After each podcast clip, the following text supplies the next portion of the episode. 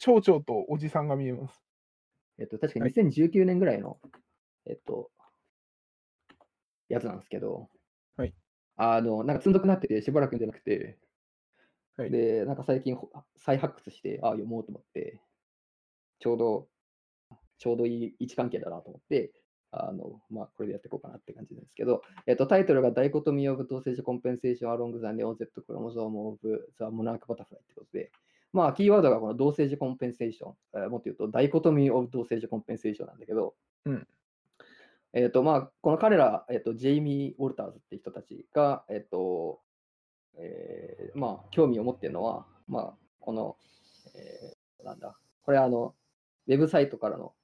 コピペっていうか、スクリーンショットなんだけど、えっと、はい sex chromosome dosage compensation、molecular evolution of sex biased and sex linked genes。まあ、あの、なんだろう、性、えーなんだ、性染色体の進化とか、うん。あと、えっと、セなんていうんだっけ、セクシャリーアンタゴニスティックセレクションとその影響とか、まあ、あとメイティングシステム、セクシャルセレクションとか、まあそういうその性周りのことをやってる、え腸を使ってやってるっていう感じかな。で、この人のあの Google スカラーで、その共著者出てきて、あの見てると、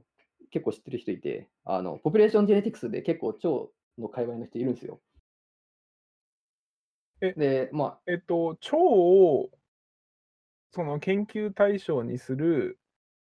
なんていうのかな、メメリット？とかっていうのはあったりするんですか？えっと、俺が知ってる例で言うと、あの、えっと、コーミミックリーって言って、あの、違う種類の蝶なんだけど、同じようなもあの羽の模様を持ってるっていう。はいはいはいはいはい。で、それがどういうふうに進化したかっていうのは結構、あの、まあ、コンバージェントエボリューションのあの例として、まあ、結構有名な例で、で、それのこのゲノミックベースというか、をあの知るためにやってるっていうのとか、こう、じゃあ昔からよく使われていた。いつから使われてたのか俺知らない、よく知らあないな。じゃあ広く、広く使われてるって感じですか？い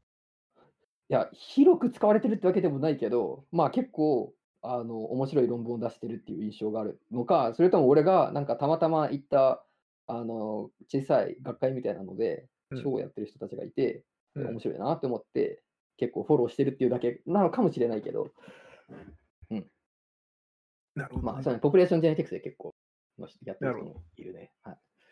はい。まあ、だから、蝶畑で、えーこの、えっ、と、性染色体とかをやってるっていう感じ。蝶畑で性染色体。で、えっ、と、彼らのその論文のイントロは、えっ、と、 dosage compensation を main topic として、えー話してるんですよ。うん、うん。だけど、ちょっと俺はもうちょっと違う角度から話そうかなって思ってて、このネオ Z クロモソームっていうのを使ってて、なんでこれが大事なのかっていうのを、まあ、ちょっとだけこうイントロで話せたらいいかなと思って、ちょっといはい準備してきたんですけど、まあ、最初のスライドでこれ見せてるのが、性染色体がどう進化するか、あ X と Y がどう進化するかっていうのを、まあ、モデルとして示してる、まあ、結構古い論文なんですけど、あのレビューなんですけど、はいから引っ張ってきてて、えっ、と、まあ、この XY だったら、この、まず、えっ、と、両方とも同じ、えー上染色体から由来してるわけですよ。うん、な聞いたことありますね。で、えっ、と、最初に起こったのが、えっ、と、まあ、片方のあるコピーで、えっ、と、このメールディターミニング、オス決定因子はい。の獲得っていうのが、まあ、最初のステップだったと。うん。で、これが後に Y になるものになって、で、これが、えっと、メスの因子だったら多分、これが W になるかな？あ、メス。うん、そうだね。うんで、えーこれがまあ最初のステップだと。この、えっと、XY だったらメールデターミニングファクターが獲得されるっていうのがね。で、これが獲得されると、えっと、これとこれが、あの、えっと、相同染色体なわけですよ。はいはいはいオス。はこのコピー1個と、えーこのコピー1個、メスはこのコピー2個持ってるわけですよ。うん。で、えっと次に何が起こるかっていうと、えっとまあ、同じ染色体にこの male beneficial なこの mutation が入る、もしくはまあ female beneficial な mutation が入ると。うんで、今、これ、あのこの male determining factor がある方の、えーハプロタイプにこのメールベネフィシャルのが載ってるっていうのが書いてるけど、別にそれこうである必要はなくて、別にこれ逆でもいいんですよ。で逆でもよくて、逆でもいいけど、逆になった場合は、この間でリコンビネーションが起きて、こういうふうな並びになった時に、えっと、あの、まあ、オスで、このメールデターミニングとメールベネフィシャルな、遺伝子を両方持ってるんで、うんあの有利に働くわけですよ。うんうんでそうすると、えっと、この2つを、えっと、1本の染色体に持ってるっていうのが有利に働くんで、えっと、ここの2つの、えっと、労災の間のリコンビネーションがサプレスされるようなあのものがあの選択されると。うんうんで、その結果、この、えっと、Y になる、えー染色体の、えっと、メールデターミニングリージョンから、このメールベネフィシャルジーンの間で、えーリコンビネーションサプレッションが、えー進化すると。で、そうすると、えっと、まあ、要するにこっち側にあるアレルっていうのが、えっと、こっち逆側のアレルに行くとか、こっち側にあるアレルがこっちに来るっていうことがなくなるわけですよ。うんうんで、えっと、基本的に性染色体の進化っていうのは、あのまあ、 evolutionary genetics の目線で言うと、えっと、X と Y の recombination の suppression がどう進化するかっていう話になるんですよ。ちょっと確認していいですか？はい。あの、これって、その、モデル的なことを話してんのか、それとも、その、あなんていうの、その、なんていうのかな、その仮説的なことを話すのか、それとももう結構、その、いろんなデータが溜まってこうなってるんだっていうのが分かってるっていうような話でしてるのか、どっちなんですかね、これ。えっと、これは、あとまあ、最初はモデルだ、モデル、ちょっとどっちが最初だったかわかんないけど、仮説仮説というか、理論というか、えっと、両方、なんか、あのモデルからスタートしたものと、もともとなんていうの、オブザベーションから始まった部分っていうのがあって、えっと、うんモデルの方は、それこそ、あの、えっと、なんだっけ、ネイさんとか、あの、大野進とか、まあ、そこら辺の人たちが、その、えっと、リコンビネーションサプレッションっていうのが、まあ、結局のところ、この性染色体の進化に重要だっていうことを、まあ、1970年ぐらいかな、に言い始めて、で、もう一つは、あの、この、えっと、セクシャリ、セクシュアリーアンタゴニスティックセレクションの話っていうのが、えっと、あの、エンピリカルな方から集まってきてて、多分有名なのが、あの、オスのグッピーの、あの、メールネス。えっと、オスのこの、なんていうの、オス特有のきらびやかな、その表現形を決めるような遺伝子っていうのが、Y 染色体にこう集まってるらしいんだよね。で、それを説明するものとして、このメールベネフィシャルジーンとメールディターミニングジーンの間のリコンビネーションサプレッションっていうのが、まあ重要そうだっていう。まあこれの、こういう、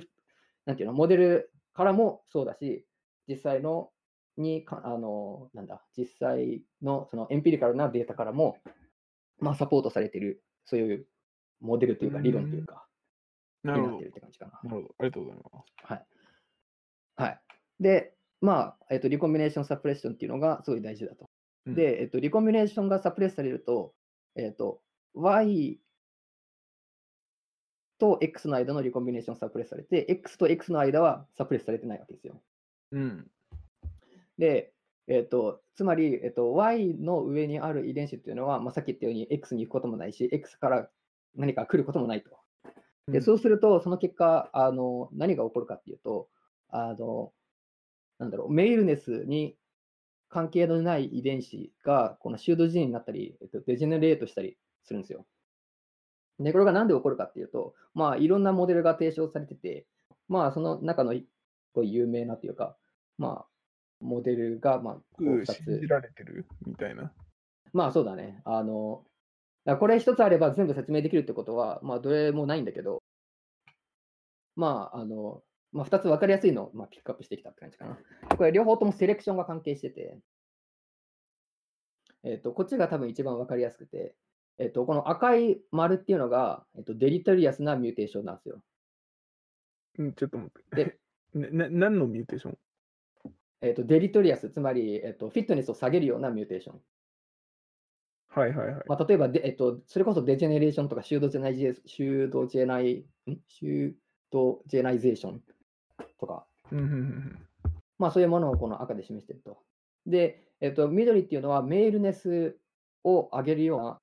えー mutation。オスにとってだけえー beneficial な mutation をこの緑で示していると。うんこれ全部あの population の中の、まあ、Y クロモソームというか、プロト Y クロモソームというか、を示してて、で、こういうような mutation があると、えっと、これが select されるんですよ。この緑がね。うんうんで、これが select されるっていうのはどういうことかっていうと、別に Y, y の間では recombination 起きないんで、うんこの赤も select されるんですよ。うんそうすると、 population の間にこの赤がフィックスしちゃうんですよ。で、この赤っていうのところにある遺伝子っていうのは、 maleness には関係ないけど、 deleterious っていうか、あの不利になるようなミューテーションであるけれども、このメール、えーなんだ、メールベネフィシャルなあのアレルが選択されることによって、他のメールネスには関係ないけど、うんあのなくなったら困るような遺伝子っていうのがどんどんこう潰れていっちゃうっていう、まあ、こういうモデル。なるほど。まあ、こっちは、まあ、こっちはいいや、飛ばそう。飛ばそうかな。うんまあまあ、まあいいでしょう。で、えっ、と、まあ、こういうようなプロセスによって、えっ、と、Y 上にあるメールネスに関係のないような遺伝子がこうデジェネレートしていくっていうのが起きると。で、これがまあ Y デジェネレーションと呼ばれるようなプロセスで、でそれが起き一個だけいいですか？はい。あ、じゃあ、あ、ごめん。じゃあ話ちょっと先進んじゃうかもしれないんだけど、このネオ、ネオ X、ネオ Y って書いてるやつが上にフュージョンするじゃないですか。はいはいはい。これはどういう仕組みが考えられてるんですか？ネオうんとねうーん。えっと、ネオ X、ネオ Y がどこからやってきたのかっていう。ああ、これは要するに、えっと、ネオ性染色体っていうのは、もともとあった性染色体の、えー上に、というか、うんえー端に、あの上染色体の一部あーがこうフュージョンすることによってできるというのが、とこれはまあ、ネオ性染色体。これはもともとあった、その、この、えっと、一番左のこいつ由来。そういう。ではない。これは全く別の上染色体から来てるっていう。なるほど。で、これが例えば Y にくっつくと、えっと、Y にくっついたコピーと Y にくっついてないコピーのリコンビネーションがサプレスされるんで、Y にくっついたコピーは Y とリンクするし、えっと、Y にくっつかなかった方のコピーは X とリンクして、最終的にはこう、えー fuse するっていう感じかな。まあ、ちょっと後で話すわ。はい。はい。で、えっと、さっき degeneration の話をしてたんだけど、このデジあの Y での degeneration が起きて何が困るかっていうと、 degenerate されたした遺伝子の発現が Y からもう出なくなるわけですよ。そうすると、XY のオスからの、えっと、遺伝子の、えー発現量っていうのが、あの、このデジェネレートされた部分があるせいで半分になっちゃうんだよね。そうですね。だから、えっと、それをなんとかコンペンセートしないといけないっていう。だから、この、えっと、ここまでのプロセスっていうのは、こう、ジェネティックにこう、進んでいくわけですよ。で、そのせいでもうジェネティックには解決できないような問題が起きてしまって、これをエピジェネティックになんとか解決しようっていうのが、まあ、同性児コンペンセーションと言えるかなっていう感じで。で、彼らはこの同性児コンペンセーションに興味があるっていう感じかな。はい。で、えっと、このプロセスが起きたのってすごい古いんですよ。何億年も前っていう、あの、えー時代なんですよ。この動物の性染色体においては。で、この最初の方に起きたプロセスっていうのを調べる、あの今いる生き物のそのゲノムのシーケンスから調べたりするのは結構きついんですよ。ああ、なんかっ、ていうとち、ょっと無理なんじゃないかなって思ったんだけど、一応できるんですか？かなり厳しくて、なんでかっていうと、要するにデジェネレートしてるから、このペアにするものがなくて比べられないっていうね。うん、そうですよね。そうですよね。だからなかなか厳しいんですよ。なんで、うんこの最初の方で何が起きるかっていうのを調べるのに、えーいいのが、えー、とこのネオ性染色体っていうもので、えっ、と、まあ、あの性染色体がこう進化した後で、上染色体がこの性染色体にくっついてリンクしてできたのがネオ性染色体で、でこのフューズした後に、こっちのコピーとこっちのコピーのリコンビネーションが、まあ、サプレスされるように進化すると。でなんでかっていうと、例えばこのネオ性染色体に、えー例えばメールベネフィシャルなアレルが出ると、えーとこのメールベネフィシャルなアレルと、えーとこっちのメールデターミニングリージョンを含むこの、えーなんていうの、リンケージブロックみたいなものの間のリコンビネーションがサプレスされるような選択が働くわけね。で、すると、えーと、リコンビネーションがネオ性染色体でこうサプレスされていくと。うん。で、このプロセスっていうのは、こっちに比べてすごい最近起こる話なんですよ。なんで、えっと、ネオ性染色体を調べることによって、性染色体の早い段階での進化っていうのを、えー、調べようっていうのが、まあ、クラシカルにやられて、あ、ダメだ。それこそう、えっと、最初によく使われてたのがドロソフィラ、ドロソフィラエの、えー、種で、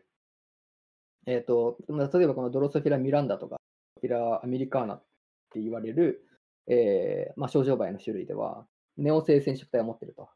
で、これを、えーと、この遺伝子を、えー、調べることで、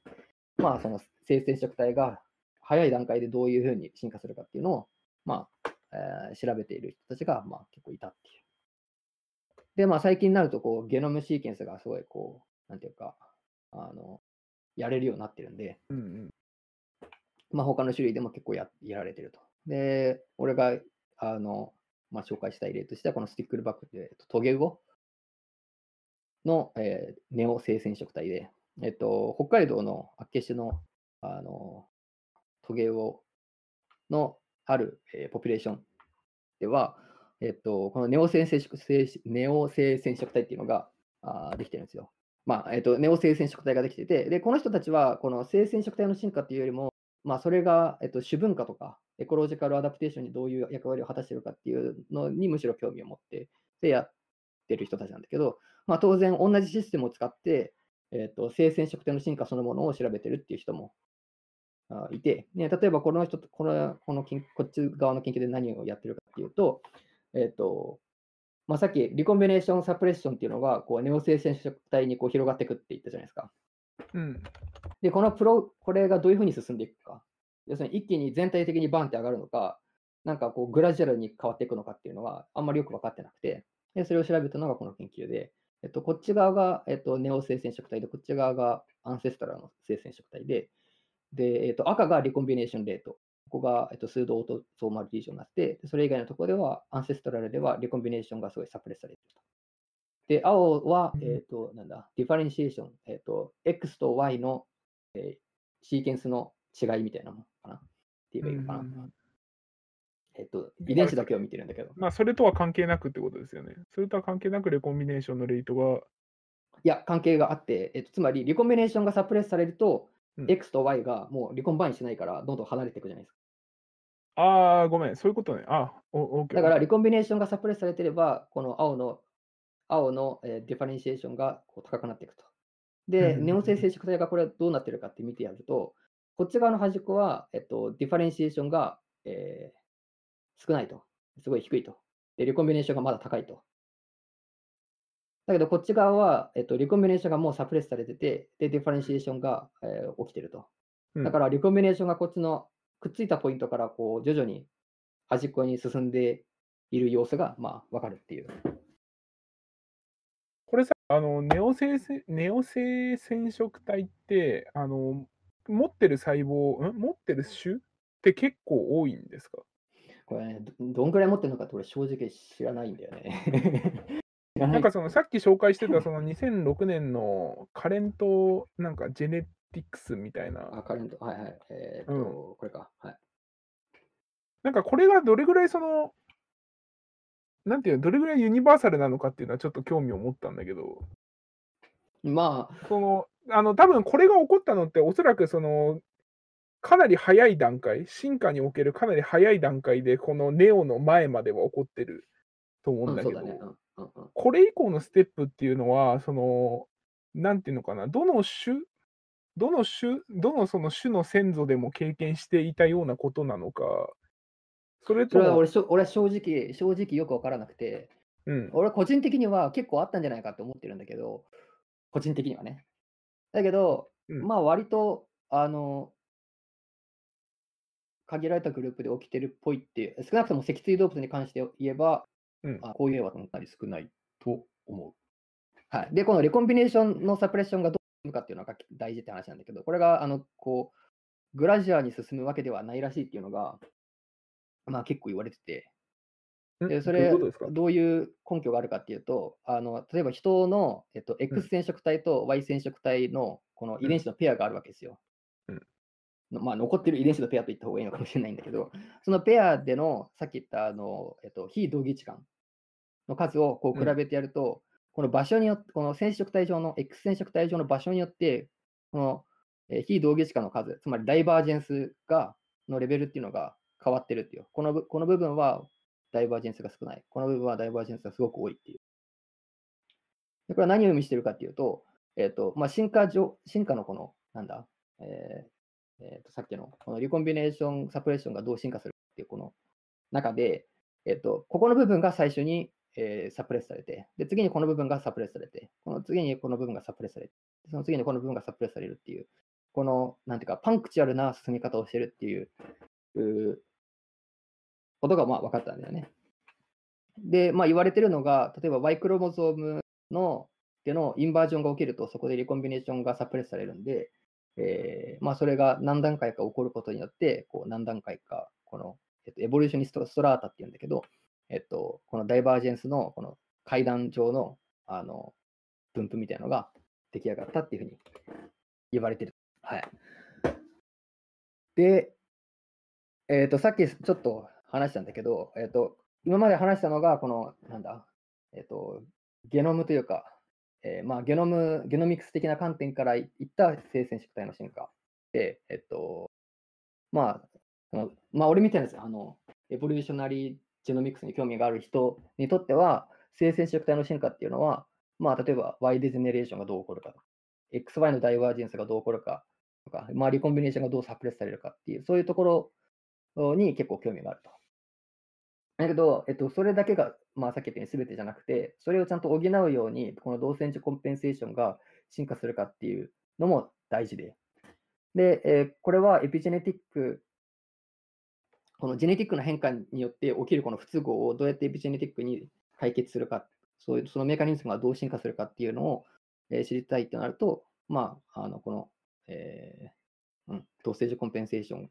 ていうのに、えー、と興味を、えー持ってえーいる人たちがいると。で、まあ、両方とも、この、なんか双双方的にね、あの、なってるわけなんですけど、で、ここから、あの、えっと、なんだっけ、えっと、同性値コンペンセーションの、まあ、イントロなんですけど、同性値コンペンセーションには、あの、まあ、2つの、このはい面があって、で、一つ、一つは、えっと、まあ、XY で言えば、X とオートゾームの比率。あの、うんエクスプレッションレベルでの、えっと、X とオートゾームの比率が、えーコンペンセートされてるか。つまり、あの、うん、オスでは X が1コピーしかないから、それをオートゾームとどうバランスするか、どうコンペンセートするかっていうのが、この1つ目の視点で、2つ目は、えっと、オートゾームと、えーせえー性染色体の間ではなくて、えっと、オスとメスの間でのバランスっていうのがあって、でこれはオスが、えっと、X が1コピーで、メスが2コピーなんで、えーうんそれをどうバランスするかっていう、まあ、この2つの、あの、なんだろう、面があると。で、えっと、動物の種類によって、まあ、グループによって、この2つをちゃんと満たすような、えーコンペンセーションをしているグループもあれば、その片方しか満たしてないようなコンペンセーションをするものもあり、あるいは両方とも満たしてないようなあーものもあると。で、まあ、それによって、まあ、大まかに3つ、このパターンがあって、で、一つ目が、えっと、このドロソフィラライクって彼らが呼んでるやつで、えっと、これは、えっと、X 染色体からのエクスプレッションを2倍にすると。えっと、あ、ごめん。えっと、オスで、えっと、X 染色体からのエクスプレッションを2倍にすると。うんうんで、そうすると、えっと、X とオートゾームの比率がちゃんと、えー1対1になって、で、オスとメスもバランスすると。だから、えっと、これをコンコンプリートコンペンセーションとか、まあ、呼ばれていると。で、2つ目は、うんえっと、メス ?2 コピー X を持っているメスの、えー X からのエクスプレッションを半分にするうんっていうのが、まあ、ネマトードライクのもので、ちょっと待って、混乱してきたわ。あれ？ドロソフィラの、ん？ドロソフィラのメスの XX の片方は不活性化します。しないと思うよ。うんしないはず。なるほどね。線虫もしない？えっ、と、先週は、これ、ここれはここで話してるやつなんだけあ、ど、はい。えっ、と、この、まあ、彼らが言ってるネマトードライクっていうのは実は2つあるんだけど、まあ、両方とも最終的には、えっ、と、メスで半分のエクスプレッションレベルになるようになってる。で、そうすると、えっと、オスとメスのバランスは取れてるんだよね。オスは1コピーから1出てて、メスは2コピーから1出てるから、まあ、オスとメスのバランスは取れてるんだけど、えっと、X 染色体と、えっと、オートゾームのこの比率っていうのは、えっと、メスでは崩れてると。うん。まあ、そういうメカニズムを、まあ、進化させたグループも。で、まあ、彼はこれをパーシャルコンペンセーションとか言ってて、で実はこれをどうやって、えー達成するかっていうやり方が、まあ、2つあって、1つは、えっと、線虫で見られるやり方で、2コピー両方とも半分エクスプレスすると。そうすると、えー全体として半分になると。で、もう片方は哺乳類で見られるやり方で、えっと X の、2つある X の片方をサイレンスすると。そうすると、全体として半分になるという、まあ、このメカニズムがあると。これ、個人的な興味なんですけど、ハーフエクスプレッションってどうやってるんですか？どうやってるんですか？どうやって、あ、えっ、と、直接の回答になるかわかんないけど、えっ、と、ヒストン、えー、 modification。うんえっと、これ、ここで出てくるんですけど、この H4K16 acetylation うんの、あの、とあともう一つなんか、あの、論文で出てくるやつあるんだけど、まあ、それが、この、えー、 dosage compensation の、この expression の regulation うん。とどうやら associate してるらしいっていうのは結構知られてるらしくて、はい。逆だからそういうエピジェネティックなレギュレーションが。逆にこの、逆にこのエピジェネティックなこの就職を入れると、その量、入れたところの、えっと発言量を、えっと人為的に半分ぐらいに減らせるってこと？まあ、上げたり下げたりできるのかな？わからないけど。ただそれを、この性染色体スペシフィックにどうやって実験的にやるかっていうのは俺よくわかんないけど。まあ、そう。要するになんか薬剤と、薬剤でやろうとしても、あの、なんだろう、オートゾームにも効いちゃうんじゃないかな。そうかもしれない。あ、なるほど。わかりました。はい。で、最後はこの鳥のような、あの、バードライク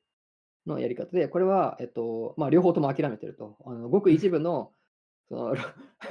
場所で、えっと、なんだ、えっと、ZW の、えっと、メスで、えーまあ、2倍までいくかわかんないけど、このアップレギュレートされてるけど、他の部分は諦めてるという感じですね。なんかそういう意味では、あの、同性児コンペンセーションは、あーまあ、インコンプリートみたいな感じになって諦めてるいいですね。いいのかわかんない。諦めてるっていう言い方が悪いな。うん、で、えっと、えっとね、えっと、腸は、えっと、ZW なんだけど、基本的に、うんえっと、どっちだっけ、えーこのネマトードライク。つまり、えっと、メスえっと、オスが ZZ だから、うん。えっと、ZZ のオスで、両方とも半分にするっていうやり方をとってるんだよね。なるほど。で、えっと、まあ、さっき言ったようにネオ性染色体を見るっていうのは、うんあの、まあ、そのネオ性、まあ、彼らが見たのはネオ性染色体で同性種コンペンセーションがっていううん。のを見たと。で、結論から言うと、でネオ性染色体の部分とアンセストラルな、えー性染色体の部分で、同性種コンペンセーションのこのモードが違うと。このアンセストラの方はネマトードレイク、つまり両方うん X、2コピーある両方を半分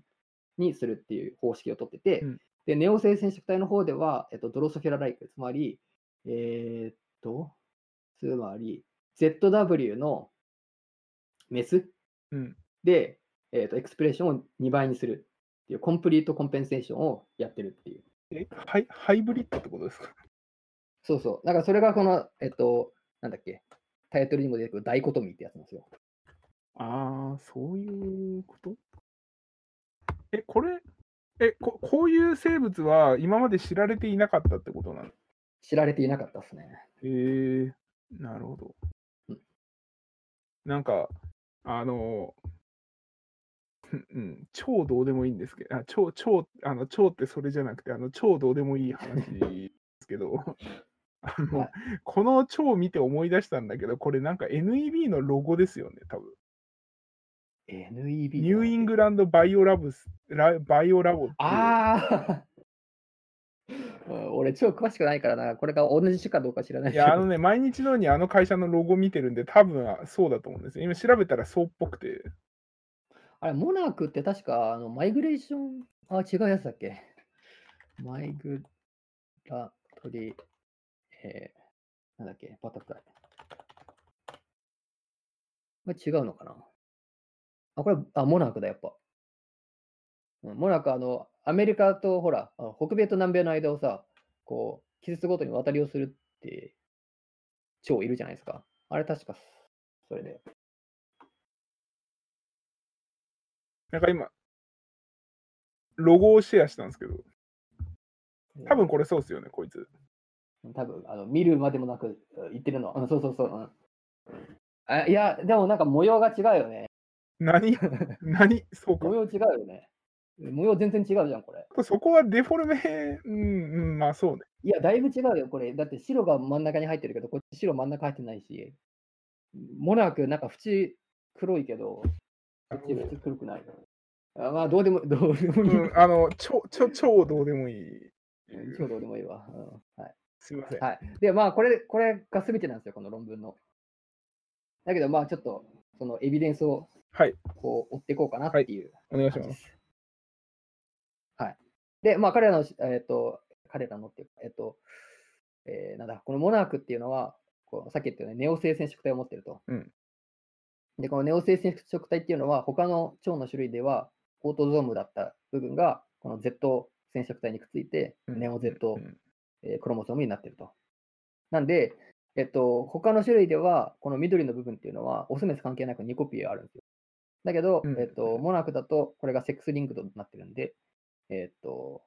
オスで ZZ の2個、2本。ネオ Z、ネオ Z の2本。メスでネオ Z、ネオ W なんで、えーネオ Z1 本っていうふうになってる。うんっていう感じかな。はい。で、まあ、それを、こう、えっと、ゲノミクスで、ジェノミクスで示したのがこれで、これはこの、えっと、スポートプテラ・ディトゥラっていう、まあ、ネオ性染色ネオ性染色体を持ってない、えー、腸かがかわかんないけど、ガじゃないですか、これ多分。いや、この図がこれちゃんと示してるのかわかんないからさ、シルエットが正しいか俺知らないから。うん、と、えっと、なんだっけ、これモナークで、えっと、のゲノムのシンテニーを調べたんですよ。でそうすると、この、えっと、モナークの Z 染色体は、こっちのもう片方の Z 染色体だけじゃなくて、もう一本の30番染色体、オートゾーム30番染色体とうんうんうんシンテニーを持ってる。うんうんなんでこれ、ネオ Z を持ってるっていうのが、まあ、これでわかると。うんで、ここから次、直接、あの、同性児コンペンセーションの方に、えー移るんですけど、うんえっと、まずは、えっと、トランスクリプションレベルを見てる見てて、えっと、うん。左側が、えーメス、つまり ZW、右側がオス、ZZ になってると。うん。で、えっと、この黄色の部分がアンセストラル Z クロモゾームで、これはあの、まあ、さっき言ったように、えーネマトードライク、つまり、えーっと、このダウンレギュレーションが ZZ の、えーオスで起きてると。で、実際、えーっと、このオートゾームに比べると、アンセストラル Z からのエクスプレッションは、えーっと、オスでは Z が、えーっと2本あるにもかかわらず低くなってる。うんで、同じぐらいのレベルに、えっと、Z が1本しかないメスのエクスプレッションもなってると。うんで、それに対して、えっと、ネオ Z クロモゾームうんでどうなってるかっていうと、オスでもメスでも、えっと、オートゾームと同じレベルになってる。うんメスは Z が1本しかないにもかかわらず、オートゾームと同じレベルになってて、これは、まあ、あの、えっと、ZW でのアップレギュレーション、つまりドロソフィラライクな同性児コンペンセーションが起きてそうだ、起きてるっていうう感じですね。で、こっちの図では、この、えっと、なんだ、オスとメスのバランスを示してて、えっと、オスでのエクスプレッションとメスでのエクスプレッションがちゃんとバランスしてるよっていうのを示してる。うんうんうんはい。で、えっと、同じような解析を、俺、正直、この、これいらないと俺はお個人的には思ってるんだけど、あの、まあ、同じような解析を今度は主観で比べることでやってるっていうのが、この、えっと、フィギュアになってて、えっと、この種はあるんですか？そのこいつは、上のやつ。えっと、ネオ性染色体ないです。で、合こいつは併ネオ染色体あります。なるほど。で、こいつはないです。で、えー何をやってるかっていうと、まず例えばオートゾームを見ると、えっと、えーこの両方の種類でオートゾームは2コピーずつあるわけなんで、えっと、エクスプレッションレベルも、えっと、1対1になってるはずじゃないですか。えっと、えっと、レーシオが1になってるはずじゃないですか。で、実際そうなってると。うんで、うんうんえっと、アンセストラルの Z を見てやると、えっと、この種類、うんえっと、モナークでは、メスは、えーアンセストラルの Z- Z1 個、オスは2個。この種類でも、えっと、メスは1個、オスは2個持ってるんで、えっと、本来だったらというか、まあ、期待されるのは、これも1になってるのが期待されるはずなんですよ。だけど実際、えー見てやると、そうなってないと。うんなんで、えっと、どうやらネオ性染色性ネオ性染色体を持つことによって、えっと、アンセストラルのエクスプレッションもこうダウンレギュレートされるようなこのメカニズムがなんかあるんじゃないかって。これ実はここの部分っていうのは本筋と関係ない部分で、だから俺はあんまりこれ入れるのどうかなって思ったんだけど、うん。まあ、っていうのが、まあこれ見るとわかると。で、えっと、うんこのパネルで多分一番大事なのはこっちじゃなくてこっちで、えっと、こっちは、えっと、ネオ Z クロモゾームの、を比べてると。で、えっと、モナークは、メスでは、ネオ Z は1コピー、メスで、えーオスでは2コピーあると。だけど、えっと、気をつけて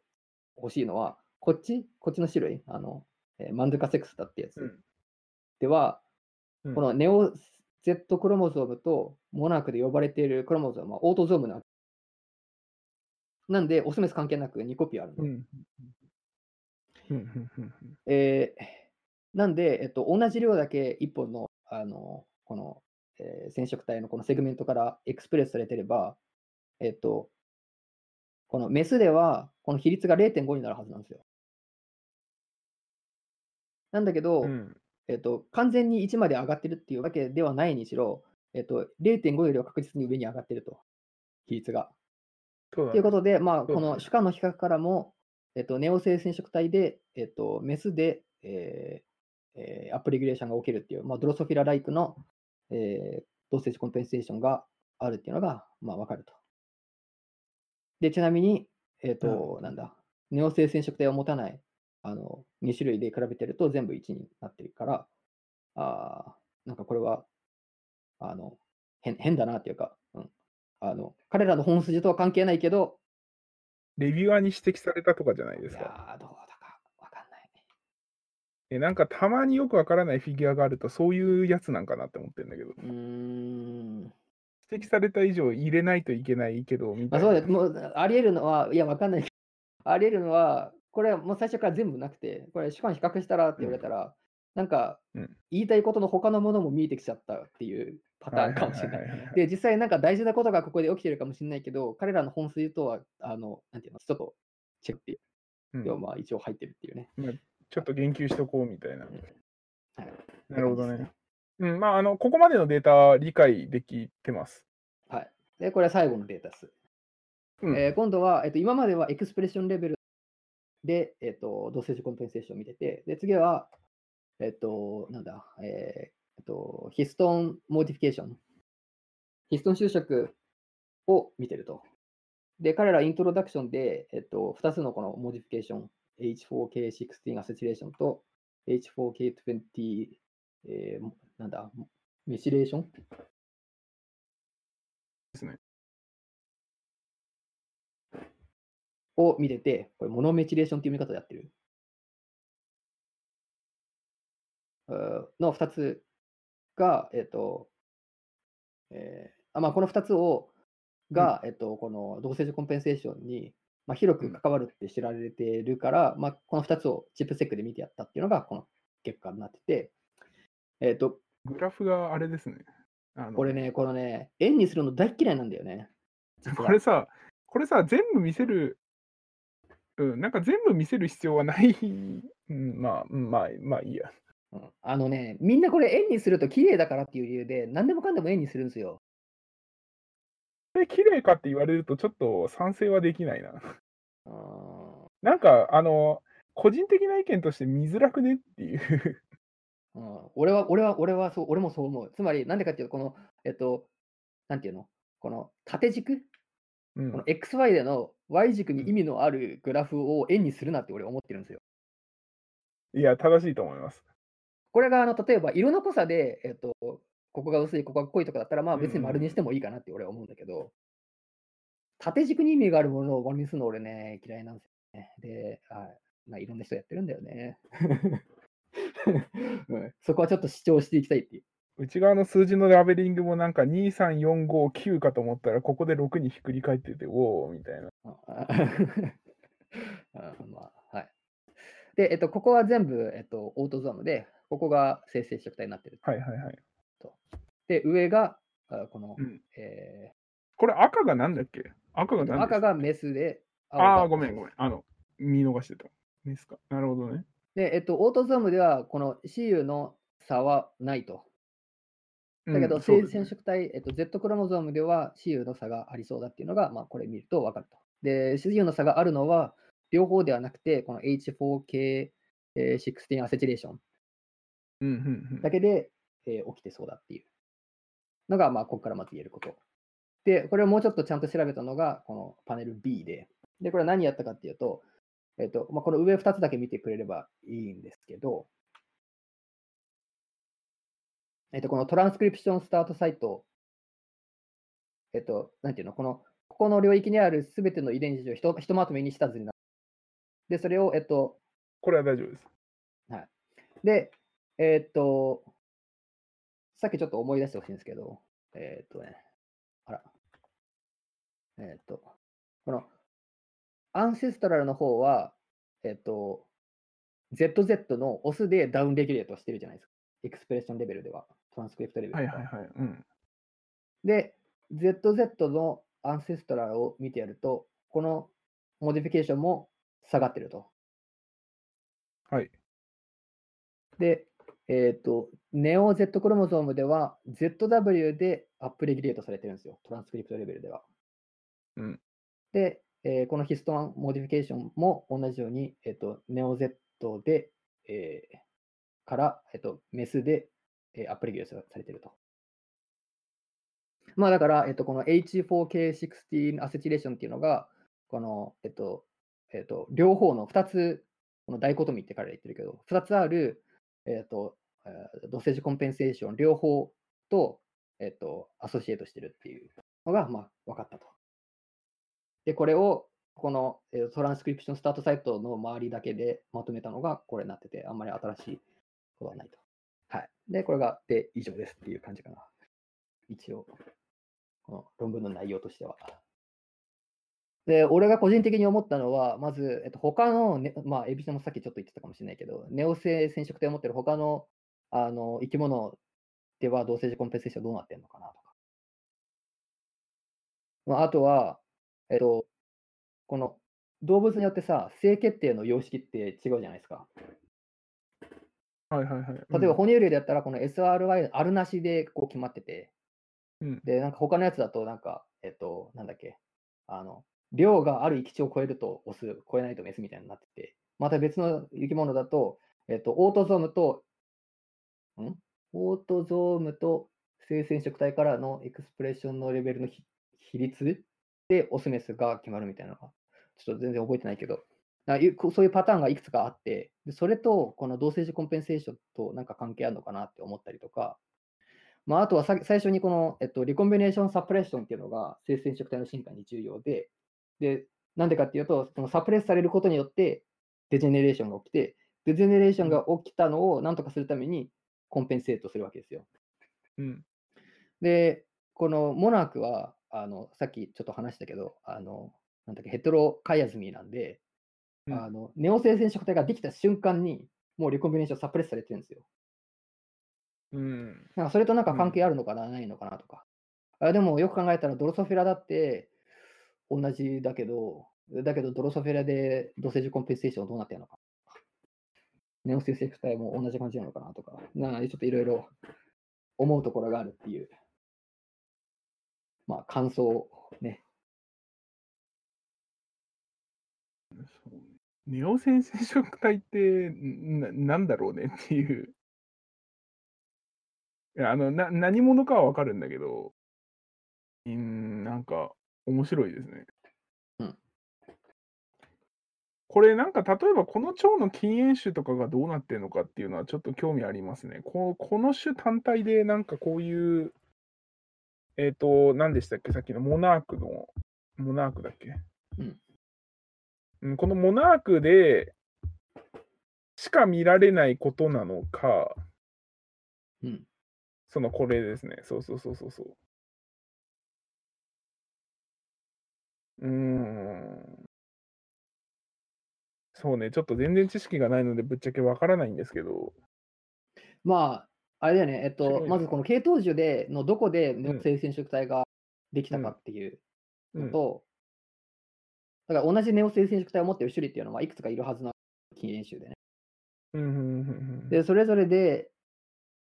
あ、だからその、それそそのネオ生色生ネオ生染色体ができて、で、そうのん。後主分化していくわけじゃないですか。うん。うんうん。で、その間で同性軸コンペンセーションの進化が主分化の前に起きたか後に起きたかで、ちょっと言えることは変わってくるかなっていう。要するに、同性軸コンペンセーションの、えっと、仕組みができるのが主分化よりも前だったら、すべての種で同じ同性軸コンペンセーションを持っているはずで、で、後だったら、後だったら結構面白くて、同じものをも持ってるんだったら、何かしらその、ね、あの、なんていうか、そうせざるを得ないような何かがあって、それが、なんていうか、えっ、と、なんていうんだ、えー何回も、あの、うん。同性値コンペンセーション、同じ同性値コンペンセーションが進化してるかもしれないし、あるいは別の、えーパターンになってるかもしれないしっていう。なんか前回あたりにやった記憶があるんだけど、あの多細胞性の獲得とかとなんか似たような話なのかなってちょっと思います。あの、えっ、と、タイムスケールはだいぶ違うけど。進化の過程、うん。でもこれ進化の過程で多分独立に多分何回か起こってるような話なんですよね。多分このネオ染色体の獲得っていうのは。うん、そうそうそう。うん、そうだよね。うんだからその後の、その、その後どう対応していったかっていうのは今石郷岡が言ったような、えっと、その主文化の前か後かで面白いっていうのは確かにそれはそうかなっていう気がしていて。なるほどね。ネオ染色ネオ染色体ってどう、最初、でも最初は多分アクシデントですよね。これ多分はあの起きるのは。うん。で、えっと、多分、多分、えっと、なんだろう。まあ、例えば、うん、そうだな。まあ、アクシデントで、で、まあ、それが取り除かれないなんか理由があるわけだよね。で、それが例えばその最初の、えっと、 stickleback でちょっと紹介したやつなんだけど、これはネオ性染色体を持っていることによって、えっと、なんだっけ、 ecological speciation に関わってるっていう、えっと、うん、えーのがあって、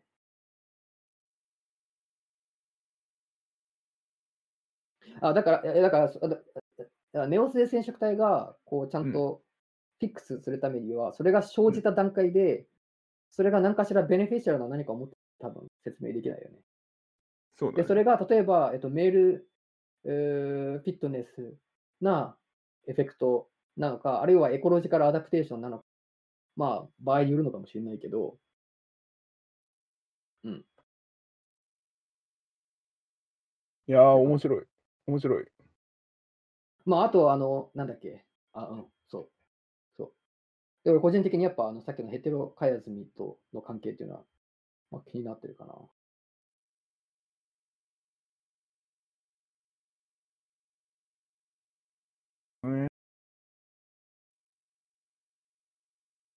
えっ、と、これ、ストリームどうやって止めるんだっけ？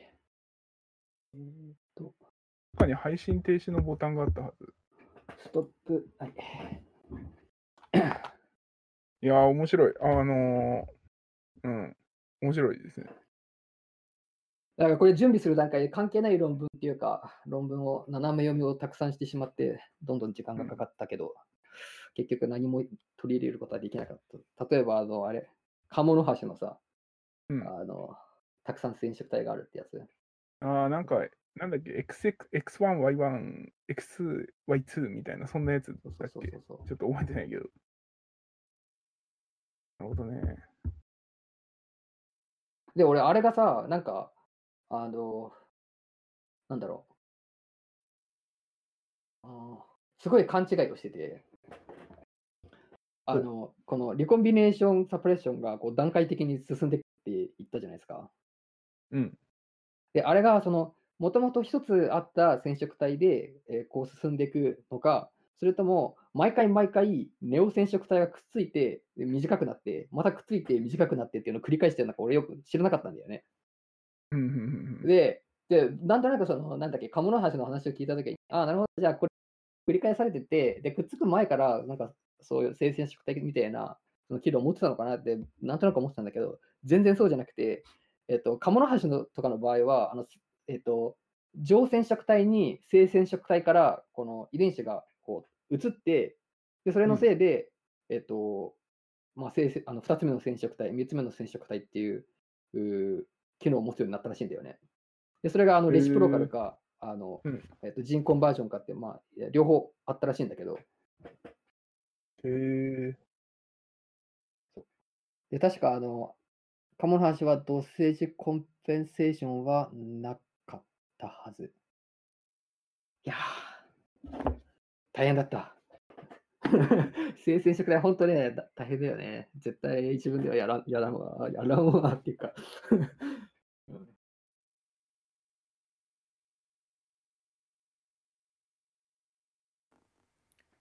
以上です。